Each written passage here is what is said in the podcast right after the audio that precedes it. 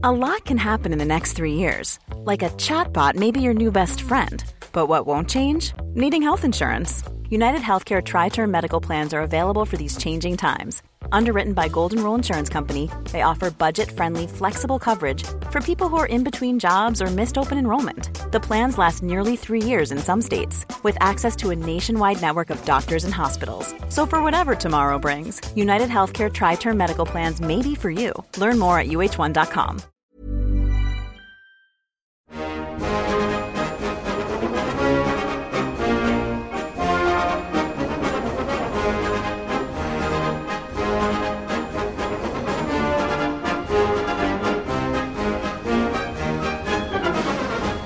Welcome back to the Rugby League Digest. I'm Michael Adams, and this is part two of Rugby League Reflections, a one day conference to mark 21 years of Tom Brock activities. You heard session one in our last episode. Today is the second session, and we'll just get straight into it. So, kicking it off is my friend Andy Carr, uh, a librarian just like I am, and and Andy's presentation is titled Reading the Game Exploring Rugby League News 1920 to 1973 via Trove. And in this talk, Andy goes into the history of rugby league news and looks at it as a magazine, as well as looking at the efforts to digitise it, which the State Library of New South Wales and the National Library of Australia and the Tom Brock Collection all got together to uh, make sure every issue of this magazine is now digitised and freely available. So I'll let Andy tell the, the biggest story, but I just wanted to, to say that as librarians, I think we are often guilty of taking things as assumed knowledge. So, for anyone who hasn't used Trove before, for anyone who doesn't really know how to access rugby league news, uh, this gives you some great tips. Uh, and for everyone else, it's it, it's also a really interesting look at the history of this publication. So, like myself, like my co-host Andrew, like like no doubt the rest of you, Andy is very passionate and knowledgeable about rugby league history. So, uh, a really enjoyable look at this pivotal publication. So, take it away, Andy. Hi, everybody. It's great to see so many library nerds here today. So, fellow library workers, library, library users. It's awesome. Um, if you went to any NRL games this, this season and bought a copy of Big League, you might have noticed the words celebrating 100 years on the cover. Big League, which began publication in 1974, is only part of the story. Uh, I'd like to take you back to a time in rugby league before Big League, before State of Origin, before the Winfield Cup, before Arko and Quayle, and long before the Super League War. Back to a time when Rugby League News was the official source of, well, Rugby League News. And as we'll see, it was so much more than that. Right. For 54 seasons, Rugby League News was the official match program of the New South Wales Rugby League. And for the sake of brevity, today I'll use that name, although, as you all know, it, was, it really was the New South Wales Rugby Football League until 1984. Uh, if you went to a match between 1920 and 1973, this was the publication you bought at the ground. This was where you could find out which players were in the team for, for today's game, where you could read news from, from the club you supported, and get the official point of view of the New South Wales Rugby League. Today I'll be tracing the historical de- de- development of Rugby League News. We'll see some of the key moments in its history up until the final issue in 1973. Uh, I'll also be talking about the recent digitisation project that has made Rugby League News available online in its entirety. And we'll discuss how to access it freely online via the Trove database. I aim to show how having access to Rugby League News online is a total game changer for Rugby League historians. Okay. In the inaugural season of the New South Wales Rugby League in 1908, spectators could purchase the program at matches for a, penny. A very humble affair, it was essentially a single sheet of cardboard printed on both sides, con- containing a few advertisements and a list of players for that day's matches. These were a carryover from the New South Wales Rugby Union, which, which continued to produce single match programs like these up until 1923. Not many of the early rugby league programs have survived, and fewer have survived intact. There are a small number in the archives of the New South Wales Rugby League. For example, here's one from the controversial Kangaroos versus Wallabies match at the end of season 1909. It includes the rules of Northern Union Rugby Union, sorry, Northern Union Rugby Union football for the rugby union aficionados in, in attendance.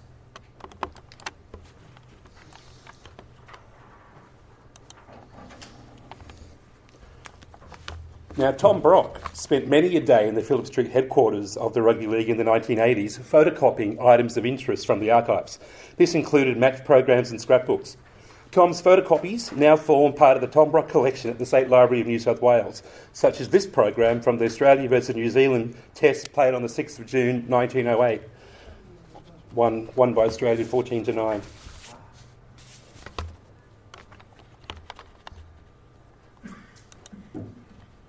The Tom Brock collection also has a few original programs, like this one from, from the 30th of May 1914. It's in such poor condition that I didn't have the heart to turn it over to the other side. It was a program from the South Sydney Newtown game on that day, which Souths won 11 to 9. Uh, in 1913, Harry Hamill produced a short lived magazine called Rugby League Record. Uh, I can't tell you too much about it because the State Library's copies are no longer with us. They've been reported missing since 2008. So if you see them on eBay, please give me, give me a. Um, I imagine, though, the Rugby League record was modelled on the Victorian Football League's football record, which had commenced publication in 1912 which is the Australian Football League's official program today.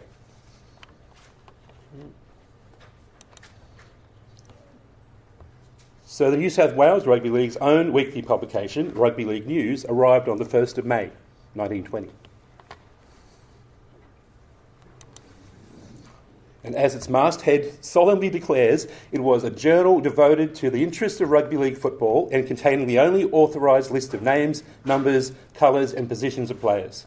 The first issue was printed in black and white, was 16 pages in length, and editor Harry Hamill spelled out the object of Rugby League News on page three. Just have a quick look at that. I won't read the whole thing, but part of it says We hope to arouse your interest by giving greater publicity to our doings. For too long have our ideals been misunderstood. This journal has become a necessity. We have been galvanised into activity by giving you at all times, in concise form, the latest and brightest of news written by the foremost, journalists of the day, a standard of excellence will be set and maintained. Our goal is to make our, our, our code the worldwide rugby of the future. We welcome critics. We feel we have nothing to lose if we heed the public demand. So there were lofty ideals for rugby league news from day one.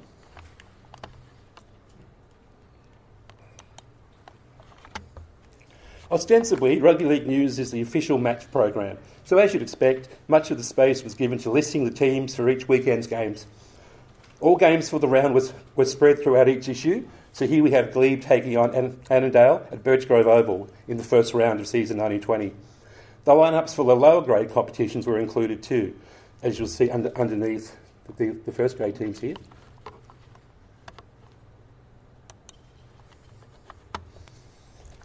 And the centre pages of rugby league news were, were reserved for the big games, like du- double headers or the match of the round. Here we have two matches that, that took place con- con- concurrently East versus Balmain at the SCG and South v West at the neighbouring agricultural ground. Uh, as with any primary sources, we urge you to exercise caution. The team sheets list the players that each club expected to field on that day. Rugby League News went, went, to print several days before the weekend's matches, so the lists may not be an accurate record of who actually ended up playing. So you might need, need to corroborate this information with newspaper reports and, and with the club's annual reports, which usually list the number of matches for each player at, at the end of the season.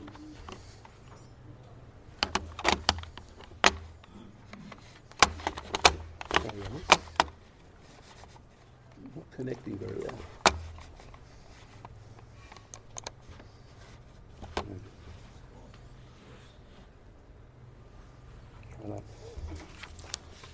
in times of, oh, sorry, um, yeah. Uh, as the official organ of the New South Wales Rugby League, Rugby League News often gave free rein to the game's administrators. They used Rugby League News to, to, to defend their decisions or to go on the attack against the game's critics. In the first two issues, for example, Secretary Horry Miller went on the offensive against the amateur sports authorities who criticised the Rugby League for allowing Sydney University, an amateur club, into the first grade competition. Miller's open letter to James Taylor of the Amateur Sporting Federation included these choice words. Your tirade against the league was nothing but an attempt to prevent the university students from advancing with the athletic times and from throwing over the obsolete code of, of union football. Your ill advised outburst was, was received with the contempt it merited. Fighting words from Horry.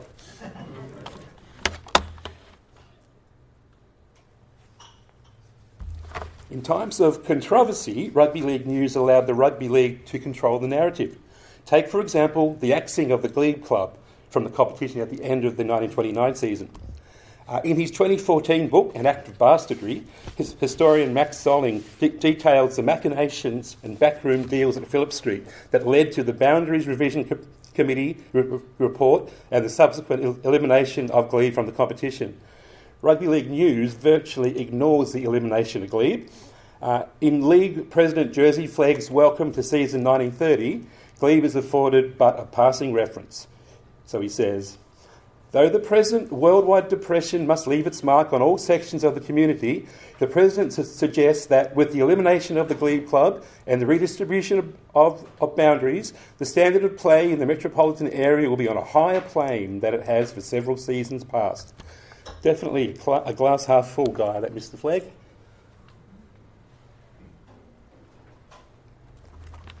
And flicking through the pages of Rugby League News, you will notice some regular features that, that, have endured through many years of publication. Personal Chatter was a regular column that ran from 1920 to 1930. Clubs con- contributed newsworthy paragraphs about up and coming players and about what the former club legends are up to these days. And club notes. From the 1930s on, each club was given space for newsworthy notes about players and officials. There were regular columns like Prowling with the Tiger, From Where the Sun Rises, uh, i.e., the East, and From Over the Harbour, and Newsy Newtown Notes. For me, columns like these provide a flavour of the game and they bring the game's characters to life. Some other things I've noticed about rugby league news. For one, the cover price.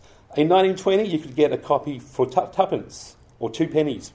At the same time, a penny and a half bought you a copy of the Herald or the Telegraph. And throughout most of its life, rugby league news cost twice the price of a daily newspaper. And in comparison, the weekly magazine, The Bulletin, tended to cost four times the price of a daily newspaper. Um, except, I, I, noticed in 1960, when for some reason both The Bulletin and the Rugby League News would set, set you back a shilling, approximately 10 cents. Uh, official match programs for grand finals and international matches were badged as rugby league news, and they'd have full colour covers, more pages than usual, and may have cost you up to twice the regular price. In its final season, 1973, Rugby League News sold for 10 cents during the regular season, with the grand final issue spiking to 20 cents. And while on the subject of covers, as we've seen already, the, the covers of earlier issues were nothing fancy. Uh, the earliest issues were printed in black and white, and from 1926 the covers were printed on coloured paper, typically blue or pink. During World War II, the covers were back to being printed on the same paper as the rest of the publication, probably an austerity measure during the war. Uh, at that time, full page ads began appearing on the front cover, such as this one from 1942 for the Sun newspaper, with a well known character being covered there. Yeah. Oddly enough, in 1941, the front cover sponsor was the Daily Mirror. And in 1942, it was rival newspaper The Sun. Uh, but Rugby League itself returned to the front cover in 1949, so there were no more front page ads. Okay. A real highlight for me are the, are the covers of Rugby League news for international matches. Full colour, glossy, and quite spectacular. So we've got here, for example, the first test of 1936, Australia beating England 24 to 8, and the first test between Fran- France and Australia in 1951. France 26, Australia 15. A um, couple more examples. Do we have any Americans in the audience today? No. Hey. Just as I thought. so, so the cover on the left is from the American All Stars Tour in 1953, which has been the subject of a re- recent book. Um, no, no helmets required. And Sydney won that game 52 to 25 in front of 65,000 spectators. Um, the one on the right is the third test between Australia and New Zealand in 1963, Australia winning 18 to 17. Um, I just wanted to mention quickly the one on the left, you can see there's a little bit of writing under Rugby League News. I think it says something like the, the ground being, being, being hard. That's, that's Tom, Tom Brock. So Tom Brock's collection of programs, he tended to write a whole lot of, lot of notes. So just to show you the next one. So full, full of comments, and it's usually about the weather about, about the crowds, the fact that the gates closed at 2, 2.30 when 10,000 people were waiting out, out, outside the ground.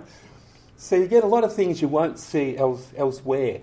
It's got the scrums and the penalties, the halftime score. Bit of a bit of a train spotter, our Tom. yeah. Okay. Oh, um, rugby league news continued on until the end of season 1973. The rebranding of rugby league news as the, the, the big league was part of, of new league president Kevin Humphreys' plan to revitalise the image of rugby league. That story is for another day. We're going to move on to digitisation. So, the digitisation of rugby league news in 2017 18 was the result of a partnership between the State Library of New South Wales, the National Library of Australia, and the National Rugby League. And I've got to thank Terry for his, his role when, when he worked there. He was in, instrumental in getting, getting the parties together and, and having, having it sort of happen a little bit more quickly than what it would have otherwise.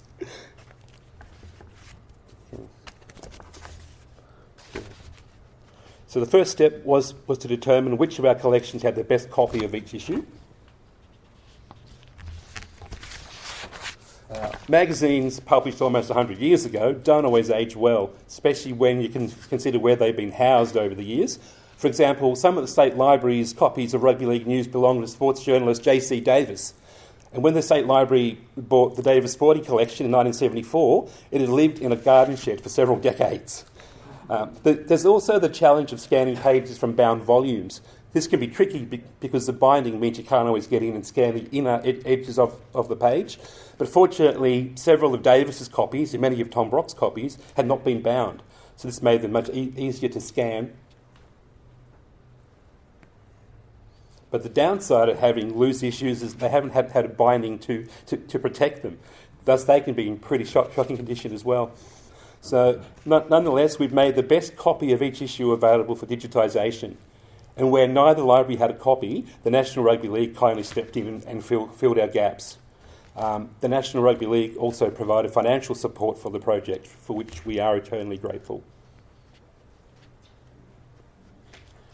Now, scanning can be a painstaking process. So, not only do we have to ensure that scanned copies are clear enough for people to read, we have to also make sure that, that, that the machines can read them for its machines to undertake a process called optical character recognition, where a page of rugby league news, which, which is seen as a photograph, is, is converted into text that, that we can search via Trove. And it's particularly, particularly different, difficult for 19th century newspapers, whose fonts are very different from those that are used now, but it was still pretty, pretty, pretty tricky for rugby league news. Now, how do you get to see the digitised issues of rugby league news? How many people are familiar with the Trove database? Good. Almost everybody. That is awesome. So, the National Library of Australia co- coordinates Trove, and all the state libraries and many university and public libraries contribute to it. Uh, Trove is many things to many people. It's a catalogue of all the books, journals, maps, and other materials in major Australian libraries. It's probably best known for its database of digitised newspapers from 1803 onwards, and now it's doing much the same for mag- ma- magazines. So, the Australian Women's Weekly, the Bulletin, Building, Building Magazine, and now Rugby League News are some of the publications you can read and search online. You might have noticed that many publications on Trove cut out at 1954, and that's because publications from 1955 onwards are in copyright. Um, Trove needs to obtain permission from copyright owners to, to go further, you know, for the later things, and that's happened for a small number of publications, including the Canberra Times and the New South Wales Government Gazettes. But we're very fortunate to, to receive the blessing of the National Rugby League to go beyond 1954 and to digitise all the rugby league news to 1973.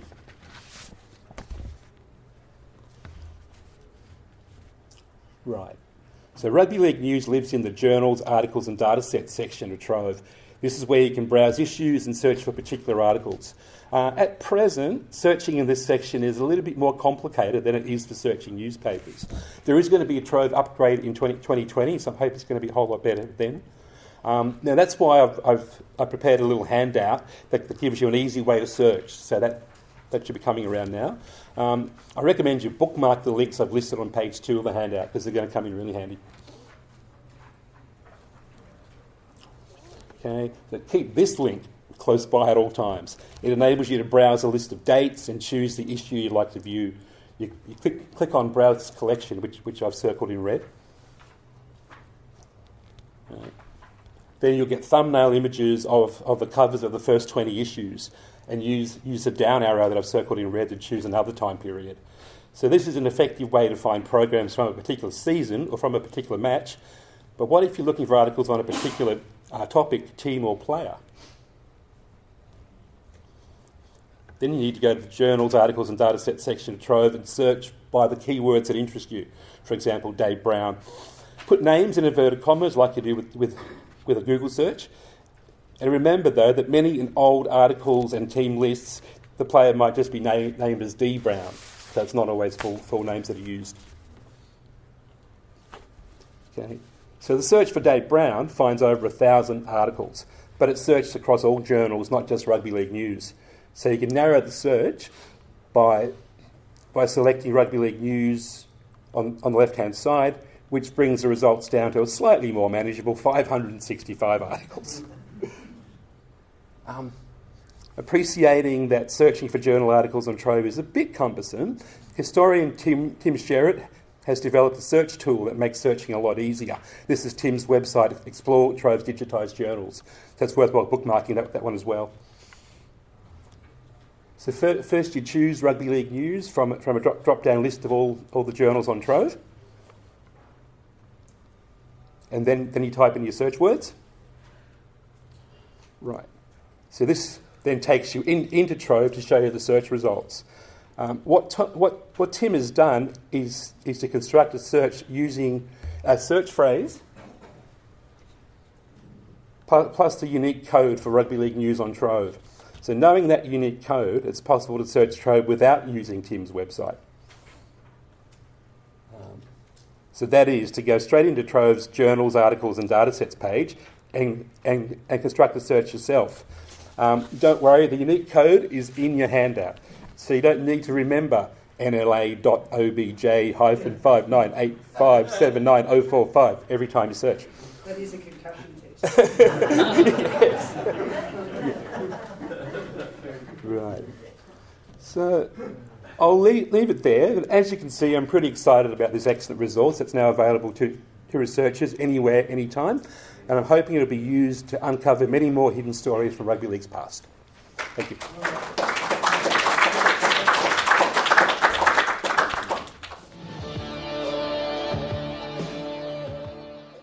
Okay, so next we have Kath Haines, who's also a member of the Tom Brock Committee and who actually uh, organised this whole conference. So she did an amazing job of of getting everything together for the day. So uh, you really have her to thank, probably more than anyone, for the fact that you're able to hear these presentations. And, and on top of that, she delivered one of my very favourite presentations of the day. So has a, a very natural way. She's she's uh, quite the raconteur, as you'll hear with this story. So uh, Kath's presentation is titled "Founded in a Fight: Why the Founding Story of the New South Wales Ladies Rugby Football League in Sydney 1921 deserves a place in rugby league's pantheon of great internecine fights. Uh, and I think it's a recurring theme of our show in general the fact that nothing ever changes in rugby league. And rugby league administration, no matter the era, no matter the geographical location, always seems to fall into the same bad habits. And so it shouldn't surprise you that nothing was different with the, the founding of the New South Wales Ladies Rugby Football League in the 1920s. So I'll let Kath tell the story, but this uh, was was a very entertaining presentation.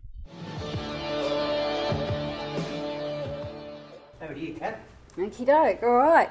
Founded in a fight. What organisation was founded in a fight? Could it be the New South Wales Rugby League? Okay, well, so it was the New South Wales Ladies Rugby Football League back in 1921. And here's a cartoon from the Arrow in the week after their inaugural match, which they played before 20 to 30,000 spectators. And it shows what happened on the day of their inaugural match because the rugby league community in Sydney just really just kind of like fractured into. Okay? And that's the story I'm going to be telling today. Um, and the reason I'm telling that story is because this story actually belongs in the history of women's football because 1921 was a peak year in terms of women participating and playing just after the Great War. and it belongs in the history of women playing rugby league, which we really need to get a bit bigger. But you can also put it in the mainstream history of the game, which is typically the men's game. But when you look at this story through the prism of the fight, you see that it's got uncanny resemblances to all these fights that have been running through the rugby league since its founding day, and we're still seeing the shenanigans today. All right, so this is the shenanigans in 1921. But in terms of this cartoon, it gives the impression that the rugby girl, that's what they called them, the rugby girls, the rugby girl that's being birthed in this image of a fractured football, right, that she caused the fights. And they're all fighting over the rugby girls and whether they should play or not. But this is the thing, we're talking about rugby league here. All right? No, she didn't cause the fights. This picture, the metaphor's more like this. She was some big hand in the sky, they dropped the rugby girl down, and bang, she's in the middle of the fights that are already going on. That is what happened with the rugby girl. Very few of the fights about this match had to do with women playing the game. It was all the infights that were going on amongst the men who ran the game. Okay, so, and some of these fights that were going on in 1921 went all the way back to some of the foundation fights in the code. And one of the really big ones that was going on in 1921 amongst these pioneer guys that were running the game was the rolling of J.J. Giltinan, as in the J.J. Giltinan Shield, which happened in 1909. So he was the founder of the code, and then in 1909, they basically the Sydney club split in two. North, not North, East were actually head of the pack to roll the founders on the accusation that they were being a bit crook and misappropriating funds, and South were on the South were on the side saying no, we, we defend the, the the founders. Anyway, the founders got ousted, and this was never actually resolved. And in the end, Giltinan went bankrupt in 1914. There was a lot of bad feeling amongst the players about how the founders had been treated. But then the Great War came along, and this was never resolved. This, this open wound still in the Rugby League. And if you look at 1920 editions of the Rugby League News, they don't mention the founders' names. They don't mention them. There's one photo of Giltinan with the kangaroos. Other than that, they sidestep it. And I think one of the stories even tries to say that the birth of rugby league in Australia is because of basketball, Baskerville from New Zealand. so there's a bit of sidestepping going on here. Gosh, I'm really digressing here, but it's such a good story. Um, so anyway, this is going on in 1921 because at the beginning of 1921, James Giltinan tells the league's foundation story in the press. Now, a lot of you probably heard this story. You know, the one about Alec Burdon's broken arm and at Victor Trumper's sports store, and then they hear the old, Golds are coming to town, the New Zealand professionals, they organise a match, they get the agricultural showgrounds, they get Dally Messenger, put on a game, and use that money to start their own code.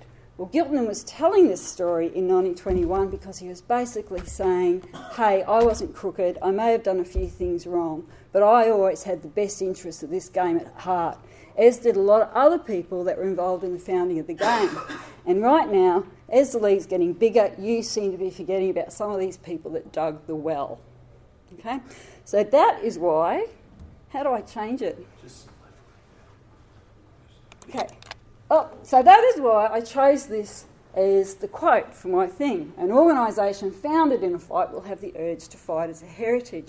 But anyway, but then last night, when I was trying to unpack how all this fed together, I was up to 80 slides and I realised I was writing a thesis because this is actually based on my unfinished thesis that I put away two years and I was trying to rewrite it again on PowerPoint and it was getting really crazy. And so then I realised I had to make some really, do some really ruthless editing at the last minute, and I've decided what I'm going to do is just tell you the story, show you glimpses of some of the small fights that were going on, just give you a feel for it because I can't go into that depth. And I'm going to see how far we get in the story, and then Terry at the five minute to go mark is going to let me know, and I'm going to fast forward to the match. All right, so we'll see how far we go. All right, see how I do it? Okay, but I know you all want to see what women playing rugby league look like in 1921, so that's why I've just brought that up the front so we can get it out of the way. Here they are, the Sydney Reds and the Metropolitan Blues. This is what they look like. Okay, but we're talking about rugby league here, right? there wasn't one women's football match on this day. Oh, no, no, no, we're talking rugby league. There was a split. There was another women's match on the same day. Oops. Oh, my goodness. Tipping over the water. And it was actually a sanctioned rugby league match because the rugby girls match, it wasn't sanctioned. The New South Wales Rugby League had put a ban on it. But yet, we have the eastern suburbs, yes, the dirty dogs at Royal Giltinan, holding a rival event on the same day and also staging a women's football match. So I'm going to start you on the story towards that fracture on the day and see how far I get. Terry? Right. So, how does it all begin? It starts with these images coming in from England and France during the war. Um, this grew out of that patriotic sort of idea of um, sorry, it's not the patriotic idea. This came out of the munitions factories during the war. So you got women breaching social norms here by playing football, but they got away with it in the war because they were doing men's work. And then after the war, these matches were raising heaps of money for war charities, and so as a result, they've got really patriotic, nationalistic overtones, and they end up on the British Pathé newsreel because that's exciting national news. Goes all around the Antipodes as well as photos. And what's going on with girls after the war is they all want to be modern girls, right? But the it girl of the modern girls in 1921 was these actual football girls because there's initiatives starting up all over the place as a result of this. So these two girls who barracked for the North Sydney Football Club, who won the premiership in 1921, they look at this and think, okay, we would like to play rugby league because that's the game we support. And but they must have known they were breaching norms a little bit because I think they must have rationalised what's the worst thing that could happen. We write to the rugby league, they say no, but then they feed our letter to the newspaper for a bit of a laugh. So just in case they wrote under a false name, Miss Molly Page, that was not their names. And this letter arrives on the secretary's desk, Horry Miller. Okay, the guy who you saw blasting um, James Taylor in the Rugby League News just earlier, because he, he did a lot of tirades in the Rugby League News, this guy. All right, so it comes into him, and you can actually see he forgot the space bar on the business sheet when he added her to the business item. So he's probably thinking, oh, do I add this or not? But again, probably rationalise what's the worst thing that could happen. They have a bit of a laugh and they say no. But what they didn't prepare for was that is not the worst thing that could happen. Because this is what happened the 23 men of the General Committee of the New South Wales Rugby League decided on, in response to this letter from a girl to form a football club, they decided on the motion of Mr. Cann, the most powerful man on the New South Wales Committee in 1921, a vice president, a management committee member, that the secretary should render every assistance to these unknown women to play football. Can I just say, this is a very unusual motion. They did not pass motions like this, they just didn't do it. They haven't treated it with the seriousness of what they would if had, the request had come from a male. So, what is this? What's going on here? And why did 23 committee men let this through? And what's going on between Cann and Miller? Because if we actually look around a bit, the Rugby League News tells us that Miller this year is actually the busiest sporting official in Sydney because he's got a kangaroos tour to England to organise. And who's going on that tour? But Billy Cann, the guy who's passed the motion. So this is a bit weird, and this is a cartoon from the Rugby League News, and it shows them getting into practice for their trip to England. So just have a look down the bottom at they're getting into form for banquets. So how's this work? Oh, how'd you like that little joke we popped before I left where I dropped a women's football competition on our very busy secretary that's organised this trip for us to Sydney while we tittle off overseas. So obviously Cann had no intention of taking any responsibility for this motion, but he's dropped it on the secretary.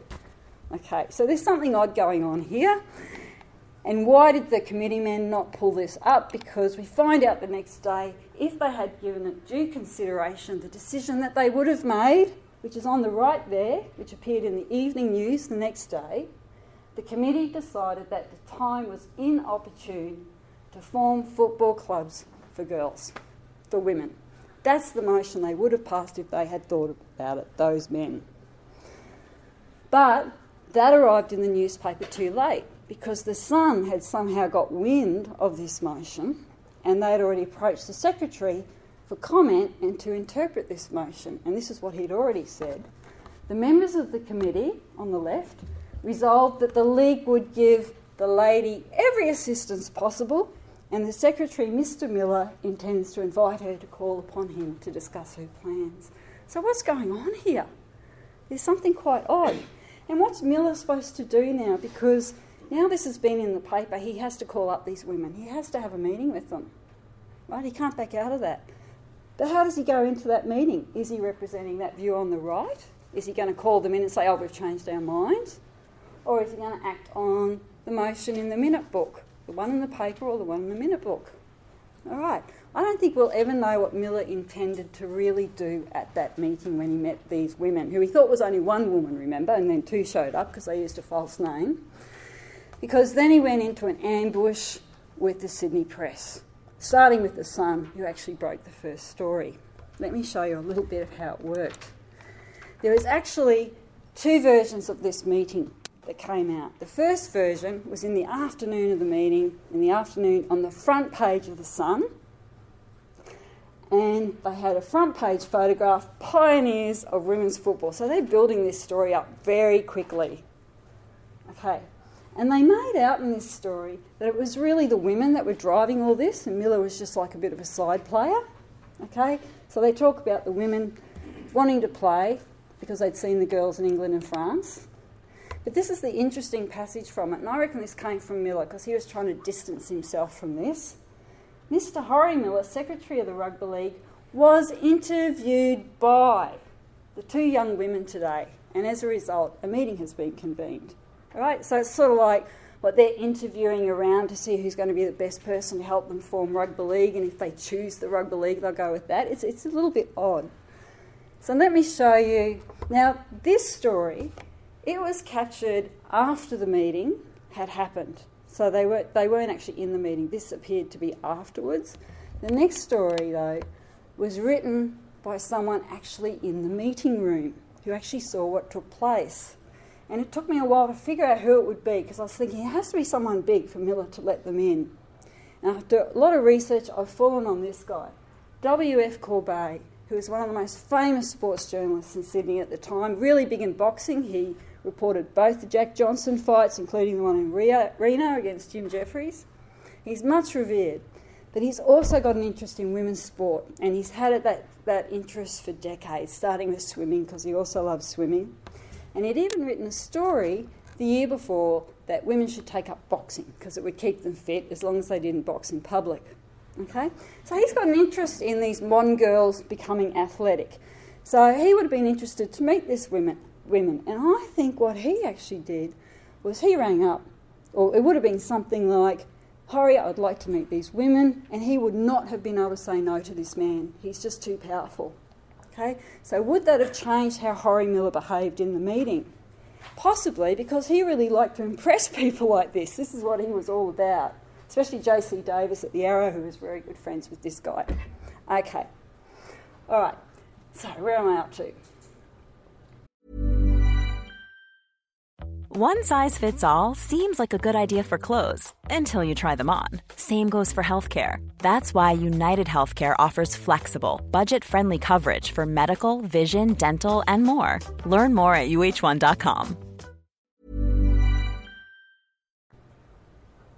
Okay, so this is the representation he gives of the meeting. He makes out that Miller's a huge enthusiast for this. So he writes Mr. Miller is nothing if not gallant he was so prompt and, encouraging in his reply that two rather surprised and uncertain young ladies found themselves at the rugby league rooms on Friday night. Friday submitted to an astonishingly businesslike interrogation of their plans and capacities for tackling rugby league. Okay. All right, so the onus is coming on Miller, and this is what he then writes about the young girls. Oh, when Miller got down to hard facts and suggested the girl should convene a meeting, she gasped, Oh, Mr. Miller, and nearly destroyed the handle of her handbag in agitation. And when the girls realised their photographs might appear in the print, they seemed very upset. okay, now these, the evening news was also there. Oh, goodness, I'm going to trip everything up. those ones down the bottom, look at the expressions on their faces. They actually don't look very happy about this at all. Okay, what's going on here? Because it, get this article combined with the other one, it gives the impression that Miller's actually driving this behind the scenes, so much so he's even organised the newspapers to be there to take these women's photos. That's the impression that article gets. But more likely it was something like this that William F. Corbett found out when the meeting was and tipped off the Sun because this is what was going on. This is one of the small fights. This is really a subplot, got nothing to do with Giltinan stuff that was happening at the time. There was a bit of a ding dong going on from Miller, maybe Harry Hamill, with the Rugby League News defending the game against accusations of wildman, which had been in the Sun, and this is W.F. Corbett's son, Claude Corbet, who is a specialist league reporter for the Sun. And so, what did the Rugby League News do about this?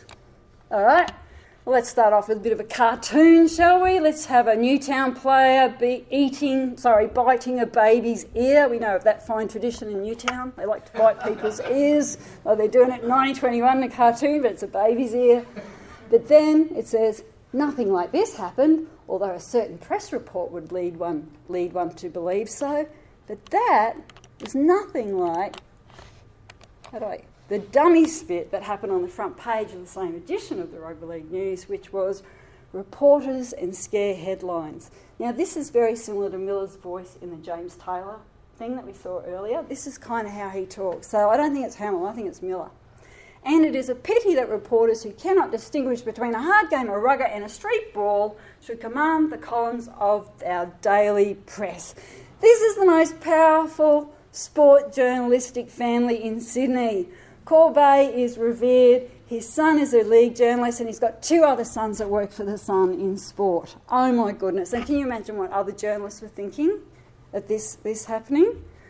So my reading of this situation is maybe Miller was a little bit enthusiastic, but it seems like he actually got ambushed at some level, and the press had an interest in this story. They knew it was going to sell so many newspapers. So at the very least, I think we've got something going on there to lock Miller into this unfortunate motion, and it's quite possible Claude Corbett had actually been at that meeting when the motion was passed because he actually used to say he used to go to the meetings. Terry, I don't know if you know, you can comment on that, but anyway, maybe later. Okay, all right, so where does it go from here? How are we going with time, Terry? It's 5 to 12. So, how many minutes have I got left? Uh, oh, yeah, 10. Oh, 10. Oh, my goodness. I mightn't have enough slides. All right. We'll have some questions. okay, so what actually happens then, true on his word, Miller, he schedules this meeting to form a women's football club. But it's he, like, could he not see this coming? Like, hindsight maybe, but he schedules it smack bang on the Friday night when the Queensland team is inside and the New Zealand team is in Sydney, right? For a triangular series because they all want to get on that Kangaroos tour, and these are the selection matches. And on the Friday night, he puts this meeting on at the league's headquarters. Okay? And what actually happened, I haven't got slides for it, is 60 women turned up. And they all want to play football. Five clubs were formed. Hang on, how about this? Billy Cann's wife was elected vice president. Was there any like sort of fights going on at home maybe about the Kangaroos tour? Who knows? Who knows? All right. She turns up, they form this league, and it's really loud, really raucous. There's two reports in the paper, and they're quite hilarious. But on Saturday morning, that's what Harry Sunderland from Queensland is reading in the paper. Now, I don't know if you know Sunderland, but he's a total hustler. A total hustler, total Queenslander, a hustler. and he wants to hustle his way onto the Kangaroos tour, the tour that Cann was made tour manager of. And not only that, he wants a meeting with the committee men that weekend, right? Because he wants a New South Wales team to come up to Queensland so that he can develop the game up there. But they keep saying no. And guess what? On the night that Cann passed the minute about Molly Page, he also poo pooed a New South Wales game going up to Queensland. Right, so what you're seeing is Sunderland's hungry for this information, but he's a journalist. And he's friends with all the journalists in Sydney, so I think he would have got a bit of information about this backstory from Claude Corbett. Right? So he comes into Sydney and he reads this in the paper. can't get a meeting with the men who run the game because they're having meetings to form women's football club. And on the Monday night, he basically, and actually I'll show you some of the damage control for that in the rugby league news. So after this meeting was formed, on the Monday they published this cartoon. So the rugby league's trying to pretend, oh no, we just think it's a bit of a laugh. It's nothing serious. It's like a, it's a total sort of cover up of what's actually going on. And down the bottom, you've actually got Miller taking applications for trainers for the women's football, and you've got Cann at the end of the line saying, Say, Sec, I've changed my mind about that trip to England. So, this is the sort of stuff Sunderland's reading at the moment, okay? And on the Monday night, he's a very clever man, Sunderland, all right, because he would have known this was a huge embarrassment that was going on. But there was this trope around at the time, and that's what this, this bottom part of the cartoon is doing that men were getting distracted by women the new modern girls out in public space, that they're getting distracted by women. So, what Sunderland does, he doesn't talk about this, but he does this most massive serve on the New South Wales Rugby League about not doing what they have to do for the game. So, in other words, fellas, come on, get your eyes back on the game. What is going on here? That's what he does that night. And at the end of it, he makes a threat that if you don't get your act together in here in Sydney, I'm going to find another New South Wales Rugby League and form a rival New South Wales Rugby League. So he's really playing with that foundation myth. You know, you got guys got upset with the rugby union. All right, we're upset with you, and we might do that to you now. Okay, so I'm going to fast forward a bit. But what actually happens is the upshot of that is Miller is left on his own with this thing, whatever it was. The committee just says, uh-uh, we're not going near this thing at all now. Okay. So what happens to make a short story, a long story short? Miller then gets quite enthused with the idea of women's footy, and that was probably because he mentions this thing called Summer Nights Football, which he was quite obsessed with that for the rest of his career, trying to launch it quite a few times. And he personally takes on board training the women. Can you imagine these stories in the paper? on the Sydney Sports Ground on, at night under electric lights, which is a very special thing that only sort of first grade players get. But he's there alone trying to train 80 women in how to play rugby league. Can you imagine what the newspapers are doing with this? They're just going, "Oh, thank you. This is the this is giving putting so much coin in our coffers." Okay. But then the, the Women's League sort of disappears out of the press for a while, but then we start getting some funny cartoons like this in the Rugby League news. And this is a, a, wife of one of the people on the Kangaroos tour coming, one of the players coming in saying, Would you mind my baby, Mr. Miller? Okay, and a baby was kind of like a metaphor for the game, it sort of ran through that. And then another woman comes along and said, Mind my baby too. Another one comes along, Mind my baby too. Until the end, he runs off with this woman yelling, Are you minding the babies, Mr. Miller? And this is actually, this is the thing with the rugby league news. It's kind of like the NRL footy show, in a way, because it's not just the big audience that reading it, they're also cracking jokes, in jokes for their mates in this, this publication. So you've got to understand that there's lots of layers going on here that might not be out in the public domain yet. And sure enough, it comes out a few days later there's been trouble in the camp, there's been a split between Miller and the rugby girls, they've now parted ways. All right, so at this point, I'm going to take you to the inaugural match. Okay, so here we are. We're jumping forward to the 17th of September. You know, the two cracked, the cracked football and the two different events. Okay. So, three days before this match, and there's a huge crowd 20 or 30,000 people have turned out to see this because they've been following this quite unusual story in the press and they want to see the climax. But what had happened three days before, the New South Wales moved to place a ban on any of its members or affiliates participating on, in this event on the grounds that, what do you think, guys? Have a think. Why do you think they put a ban on this match? It's not all for us. Hey? Insurance. What do we got? What else do we got? Health. Health. Yeah. the women. Yeah. yeah. Anything else? Jealous. Jealous. All right. I'll tell you why. Okay. Fantastic, guys. No, no, no, no, no, no, none of that. It's because it was being backed by a private promoter. The ad was sitting there, guys, Mick Simmons. Same model the league had used to start the game.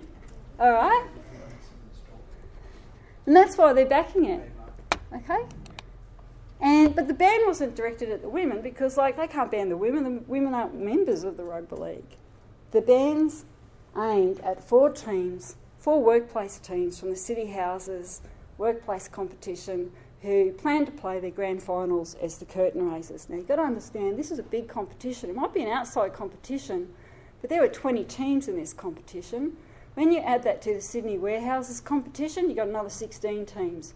When you add it to the Australian Holy Guild competition, you've got another 16 teams. So there's about 40 or 50 teams in these outside competitions. That's quite a bulk. They do not want them playing or setting a precedent where they're playing at a match backed by a promoter. Okay. But because Dally Messenger was going to launch, yes, the hero of the founding days, was going to launch his Dally M football, yes, the Dally M football was launched at this match, the very first one, right? they had to extend their ban to their most revered pioneer player, Dally Messenger, and put a ban on him. it's really getting kind of. Is anyone getting echoes of this foundation story with Giltinan? And where do you think the women probably got this model from? Probably from Giltinan's stories, the foundation story in the press. It's the same model. Okay? Right, but what what they actually wanted was the city houses teams. They were supposed to be playing over at the East Charity Carnival. That's where the league wanted them. And not only that, uh, what am I doing wrong? Ah, on the morning, the very morning of the women's match, they also put a notice in that the other City Houses team's going to play there too, and also Dally Messenger's going to give his goal kicking exhibition now at the charity carnival. Right? Okay.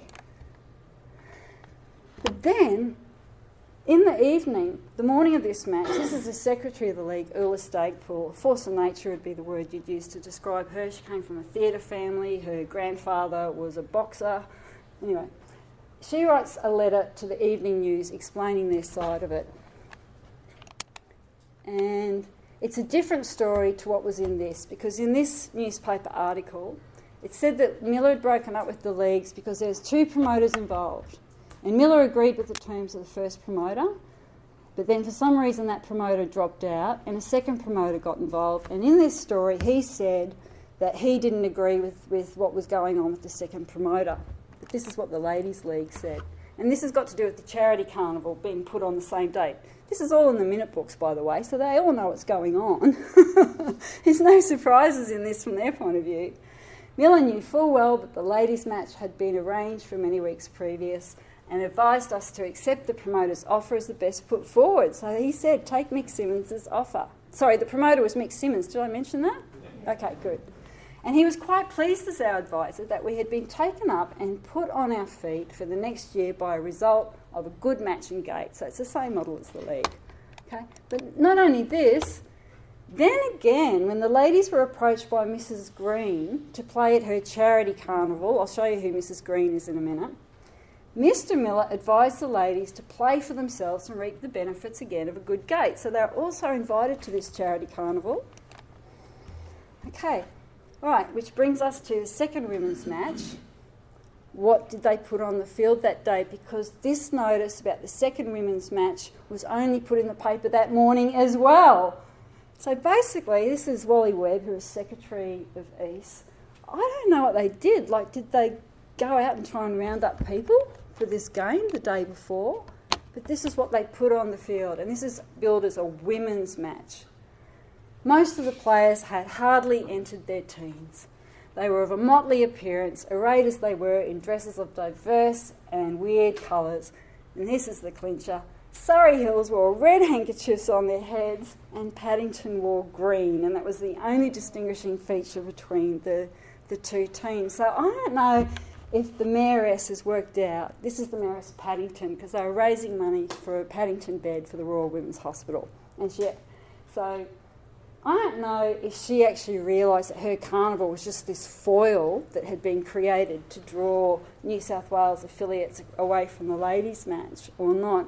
But you get the sense that she had been promised a ladies' match and she was going to have a ladies' match at her carnival And what I'd like to know is what did these guys do? Did they go and raid a local school or something to, to put this on the field? It's quite, quite a strange thing that's going on. Okay, so what happened in the end? Why is this not working? Oh, okay. Oh, I'm going backwards now. Oh, I see, you roll it. Okay. And what I thought I'd just give you is a little touch that this would have been a very embarrassing part of the day, all these teenagers out there supposedly playing, right, and they didn't know the rules, they didn't know anything. So who took it on but the future president of the New South Wales Rugby League, who was a senior selector at the time, founder, founder of EAST, he actually took on the job of refereeing this match. And quite a few press reports, and I think this is the only bit of dignity in the whole thing, they mentioned that he wore a blue blazer. All right, so how's this story end? Oh, hang on. All right, with the women's match, what actually happened? All right, this is what they said about Ulla Stagpool very early in the match. Stagpool soon made it plain there were no I beg your pardons about her tackling, and her code was universal. They put on a good football match. They'd been for, training for three nights a week in the lead up to this match. Okay?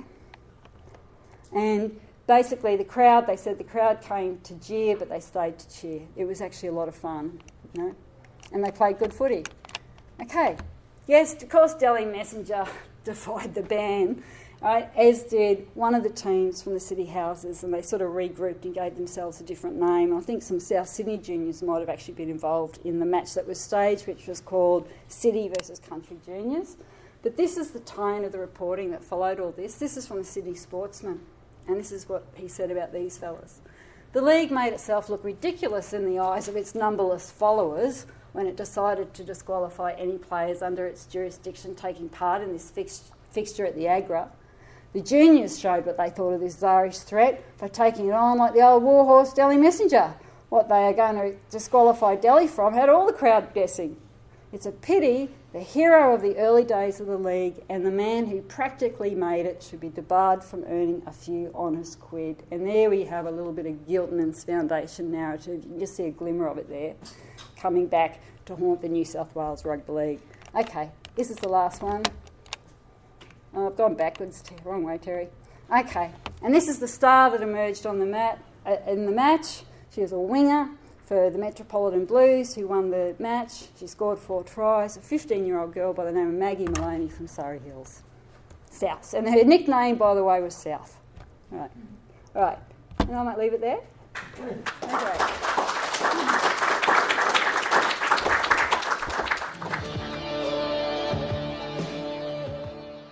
So, lastly, today we have Melissa McMahon giving her presentation Unlucky 13 Amateurism as a Weapon of War in Vichy, France. Uh, so, this story is one that is becoming uh, increasingly well known, thanks in large part to Mike Rylance's book Forbidden Game. So, in this presentation, uh, Melissa really builds off the Rylance book in a number of interesting ways, explores the story from some different themes, and I think shows that there's really a lot of meat still on the bones of this story. So I'd love to see where her research takes her because I was uh, quite captivated with this presentation. So let's get straight into it now. All right. Um, I grew up in Eastwood and I went to school at um, Marsden over in West Ryde, um, where Wayne Pearce was a woodworking teacher. And I have to say, coming back here, there's nostalgia, but it also uh, kind of strikes terror in my heart because I did not play sport well. At Marsden was a very sporting school, and sport was the torment of my life. I was a girly swat. I did not have a good time uh, at school, and so you know I've come a long way. Um, I I wasn't interested in sport until much later in life, um, and yet, despite all that anxiety, um, I still knew I, I would still watch the grand final every year. I knew that my team was Parramatta you, you just get bestowed. Um, even though my parents were actually from Victoria, so they were in AFL, um, you know, interested in, in, uh, in the, or probably the VFL in those days. Um, when I went to university, um, kind of studied arts, philosophy, not a lot of the people around there, a lot of the people who were there were the people like me who got intimidated by people, by sports people. So there's not a lot of sports enthusiasm in those crowds. Um, and often they wouldn't necessarily be openly hostile, maybe indifferent, but they'd kind of go, oh, that's mainstream populist commercial stuff. You know, it's not really got much depth to it. Um, when I started being interested in sport, it was a real, real news to me. I was stunned to realise that that opposition exists within sport, that within sport there's one side that's pointing to the other side going populist, commercial, dumb. Um, in the amateur professional distinction, which stunned me when I found out that, you know, that there were players and gentlemen dressing rooms in cricket, for example. Um, it also stunned me that some of my friends who were interested in sport and who were kind of nominally, you know, left wing, would nevertheless reproduce this prejudice oh, commercial, not like, you know, the good, honourable amateur codes. Um, and this is a bit of a tradition in the philosophy of sport that you have these, you have an amateurist tradition and then you have kind of a critical Marxist tradition, and both sides are really down on professional sport, um, whether it's opium of the people or whether it's um, craven professionalism. Now, unlucky 13 um, in French, rugby league is called rugby à 13 or 13s rugby, uh, as opposed to rugby à 15, which is rugby union. I'll probably just refer to them as rugby league and rugby union. It just depends on what's going to um, work best. Uh, now, I don't know how, I think most of you know, at least from the abstract, that the French government banned rugby league in um, 1941. I'll just bring up the, oh, sorry. There's a little notice in the official government journal that's kind of famous. Um, this is a bit of a paraphrase. Uh, okay, the association, the Rugby League Association, is dissolved, having been refused approval. Um, they passed a law where all sporting organisations had to get approval from the state. Uh, the assets of the association are liquidated and transferred to the National Committee of Sports. State Secretary is responsible for this um, order. So, dissolving the association called the French Rugby League. Uh, now, in 1988, the French government established an official commission to investigate um, the sports policy during the occupation in the Vichy government. Uh, part of that looked at the situation with rugby league, and it concluded that the action against rugby league uh, was the result of steps taken by the French Rugby Union Federation, which saw an opportunity to get rid of a dangerous rival. Um, now, that's unquestionably uh, true. Um, people high up in rugby union were also high up in the government. Um, rugby league was an enormous threat. I'll briefly uh, go through that. And uh, a lot of other, and, and so that really was an opportunity for them. That's kind of the micro element. I'm going to look a bit more at the sort of the macro element of the ideology of the Vichy government and why it favoured amateur sport over professional sport, um, a bit of the history of amateurist philosophy in France. Um, and it's important to say that amateurism as a philosophy, particularly in France, is very different to amateur practice, amateur sports there is no sense in which I'm knocking amateur codes, amateur players, and some of the amateurist ideals. Um, but you get a really virulent strain of amateurist philosophy um, in France that's shown in its most sort of ugly face in this situation. And it has sort of uh, commonly been associated with authoritarian governments. Okay, so just a little bit of history. So, rugby union first played in France in the 1870s. In 1890, Pierre de Coubertin, one of the, one of the founders of the rugby, uh, sorry, rugby league, the Olympic uh, Federation, one of the main instigators of the modern Olympic Games, sets up this uh, French Athletic Sports Societies groups, and that will be the main governing body of rugby union until it gets its own federation in 1919 1920. And you can see up there the first rugby union championship match was actually refereed by Pierre de Coubertin. Uh, now, in France, the schism sort of went the other way. Um, the Rugby Federation was beset by infighting, corruption, brutality uh, from the very beginning, um, and of course, um, amateurism, um, so false amateurism, uh, which led to a schism where another group, sort of 12 of the most powerful groups, broke away in, in order to try and reset to, to start afresh with a proper amateur code. Uh, didn't work. They also got bogged down in problems. Um, it, it, it, was a messy code. Um, in 1931, they were excluded from the Five Nations Championship for, uh, for the false uh, amateurism, but also because of the they were a nasty, brutal uh, team. Um, there were a couple of cases of players dying, a referee dying.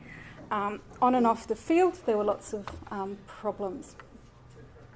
Uh, rugby league was first played in France in 1933, and there's an exhibition match. Uh, so, Australian versus England. Uh, it was promoted as an alternative to rugby union because, of course, rugby union started to struggle after the ban because you could, didn't have test matches anymore, so they weren't playing at that high level. Um, actually, there in the top corner is Harry Sunderland, who was the co manager of the Kangaroos at that time. Um, he really was a hustler, he was very active in um, spearheading uh, rugby league in France. So, yeah, the game is effectively similar to rugby union, except that it's faster, more open, and more attractive. uh, yeah, and it was kind of like get your rugby here. You know, we're good, maybe a bit better. You know, we're, we're, if you like your rugby union, you're going to love love the rugby league. Uh, where we gone? Uh, I've lost the. Um, oh no, there we go. There we go. Uh, yes, creation of the French Rugby League. Um, now, in 1924, there were 881 rugby union clubs that had dropped to 473 in 1939. Uh, rugby, uh, rugby league had grown to 225 uh, clubs. Needless to say, rugby union uh, tried to sabotage rugby league at every opportunity. It would tell uh, grounds that if they allowed rugby league to play there, that um, that they wouldn't play there. Um, yeah, that they they were threatened and, and they were right to, to be scared. Now, in 1940, the Nazis invade France and uh, an armistice was concluded. Um, France was divided into Free France and Occupied France, uh, and that was where the um, Vichy government was set up. It was kind of um, set up at the tolerance, I mean, it's famously called the collaborationist government. It uh, introduced a lot of anti Semitic policies. Um, and if you look at it, because it's the whole south section, this is really rugby union heartland in France. Um, in Australia, we think of uh, rugby union and rugby league as, as a kind of a class thing, the posh rugby union versus the working class rugby league. There's a bit of that in France, but it's much more about um, city country, uh, rugby union being, and, and north south, so the kind of urbanised north, the very rural south. Um, it's very much about. Um, it, it's a country. It's a, well peasant peasant game, peasant game uh, of the land. Uh, now, just go. Uh, weirdly enough, um, in response, th- there's no the humiliation of being in invaded can't be uh, overstated. Um, weirdly enough, though, their response was to, uh, in some ways, emulate the policies of the Nazis, particularly in regard to rugby league. Having a bit of trouble again. Here we go. Um, so, in 1940, so this is almost immediately after they set up the government, they um, set up a Commissariat Général à l'Éducation Générale et au Sport, so a general commission for general education and for sports. Um, it's quite common for government sponsored sporting programs to happen after um, defeats. um, they become convinced that they uh, lost because they were physically and morally deficient, um, and that to develop an esprit de corps and a sense of pride, you need to, um, and physical strength, moral strength, you need to um, develop a strong uh, public sports program. Um, so, just as the, the Nazis had set up a very similar organisation in the mid 30s, um, they set this up. And there's no, there's no concealing the emulation of Nazi uh, imagery. Um, you know, it's not like they were implicitly fascist. That's a, that's a Nazi salute. And it's weird because you'd think they'd try and affirm their French identity, but in some ways there was, a, there was kind of self loathing. Um, they, uh, they thought that um, there was, again, a bit of a decision to return to sort of deep France, which is that South France, South France, the sense of blood and, blood and soil, that kind of discourse. Now,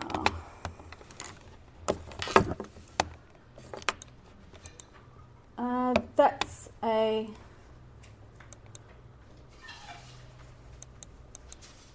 and that's a picture of another sports. They had a youth organisation as well, the um, the sort of working groups of youth, the Chantier de la Jeunesse and you know great mottos: authority, discipline, justice for all. Um, now I've completely forgotten how long I've been going for, Terry. That's nearly twelve thirty now, so about ten minutes or so we've got. To the twenty minute mark or the thirty to the minute? thirty minute mark. But if you want, Have I been speaking for 30 no, no, minutes? No, you've gone over 15 20? about so far. About fifteen. Okay, good. Oh well, not good, but um, yeah. Okay, look, let's just. Ugh. Yeah, yeah, I'll keep going. Um, okay, so there's already calls. It all happens in 1940. Um, the Minister for Family and Youth calls for professional sport to be banned. Basically, he sees it as kind of corrupting the youth. Um, and then they ask a guy called Paul, Paul who used to play for Toulouse and is a rugby enthusiast. I'm losing it again. Uh,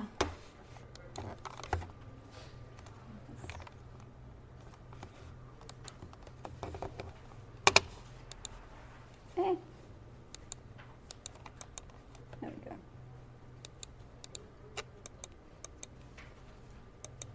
Okay, they ask, this is the calls for, so for a healthy and robust race, ban professional sports. It's never quite clear to me why banning professional sports means people are, health, are healthier.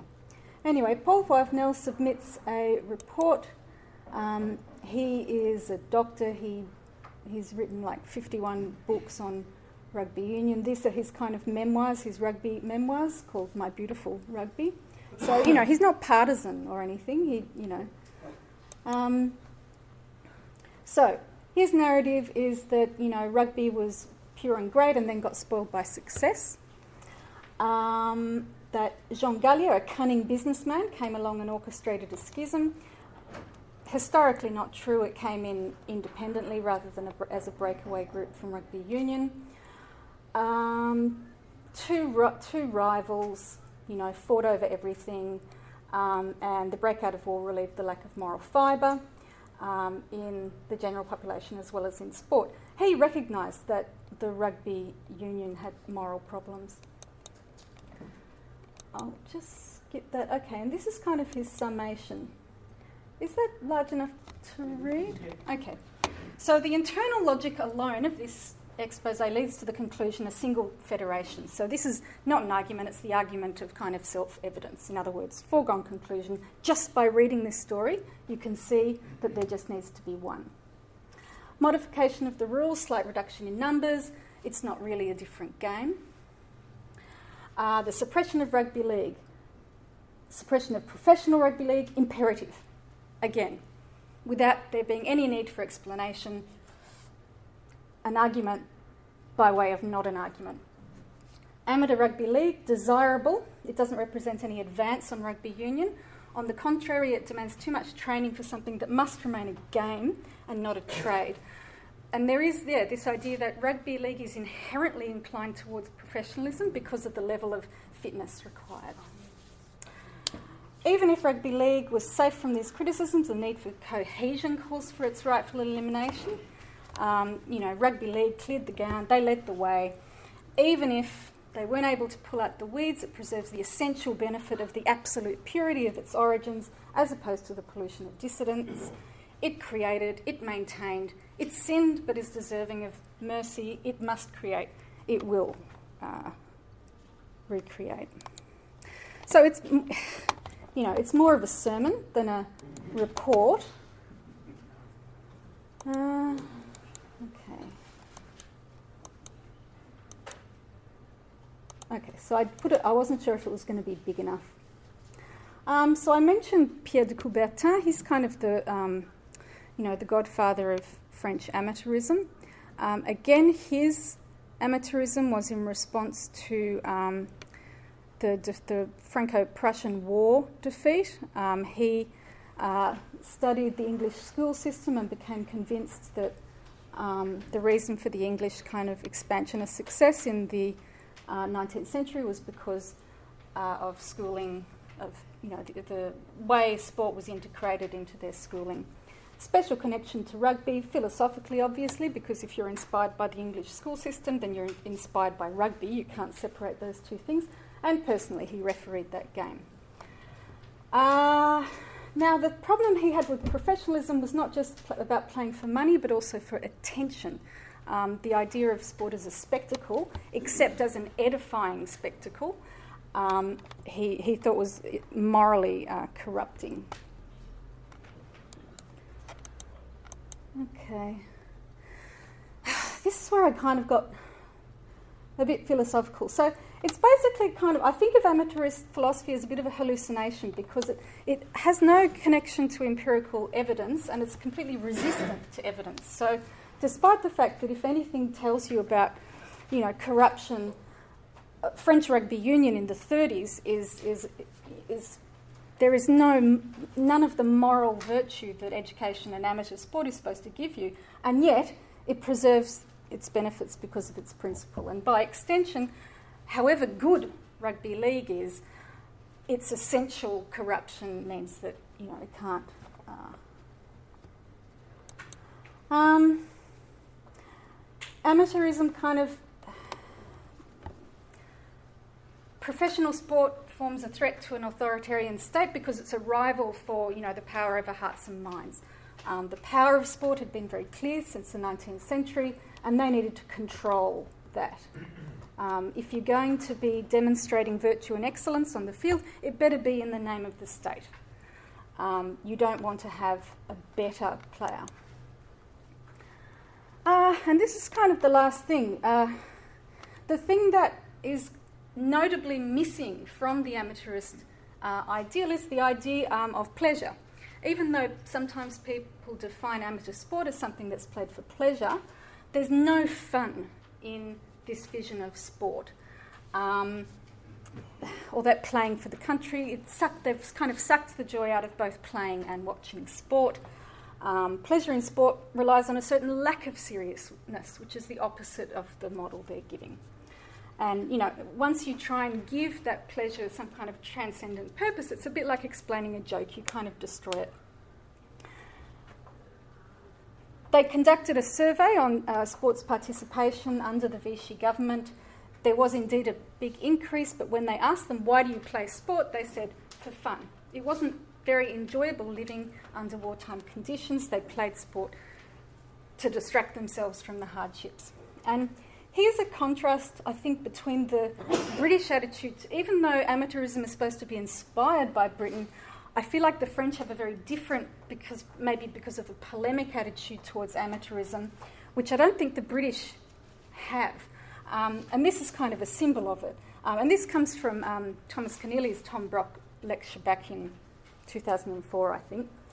In 1940, so the very exactly the same time that they're setting up this uh, confederation of sports to kind of inculcate moral virtue um, and, and wipe out rugby league, a message from the British Ministry to the British Rugby League Council in 1940 it desires as much football to be played as possible so as to provide recreation and relaxation to the workers. And that's kind of it. So that's it.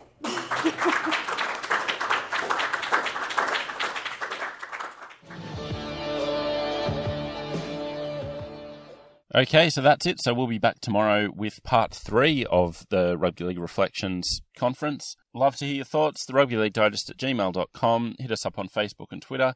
Give Tom Brock a follow on both of those platforms, and we will speak to you tomorrow.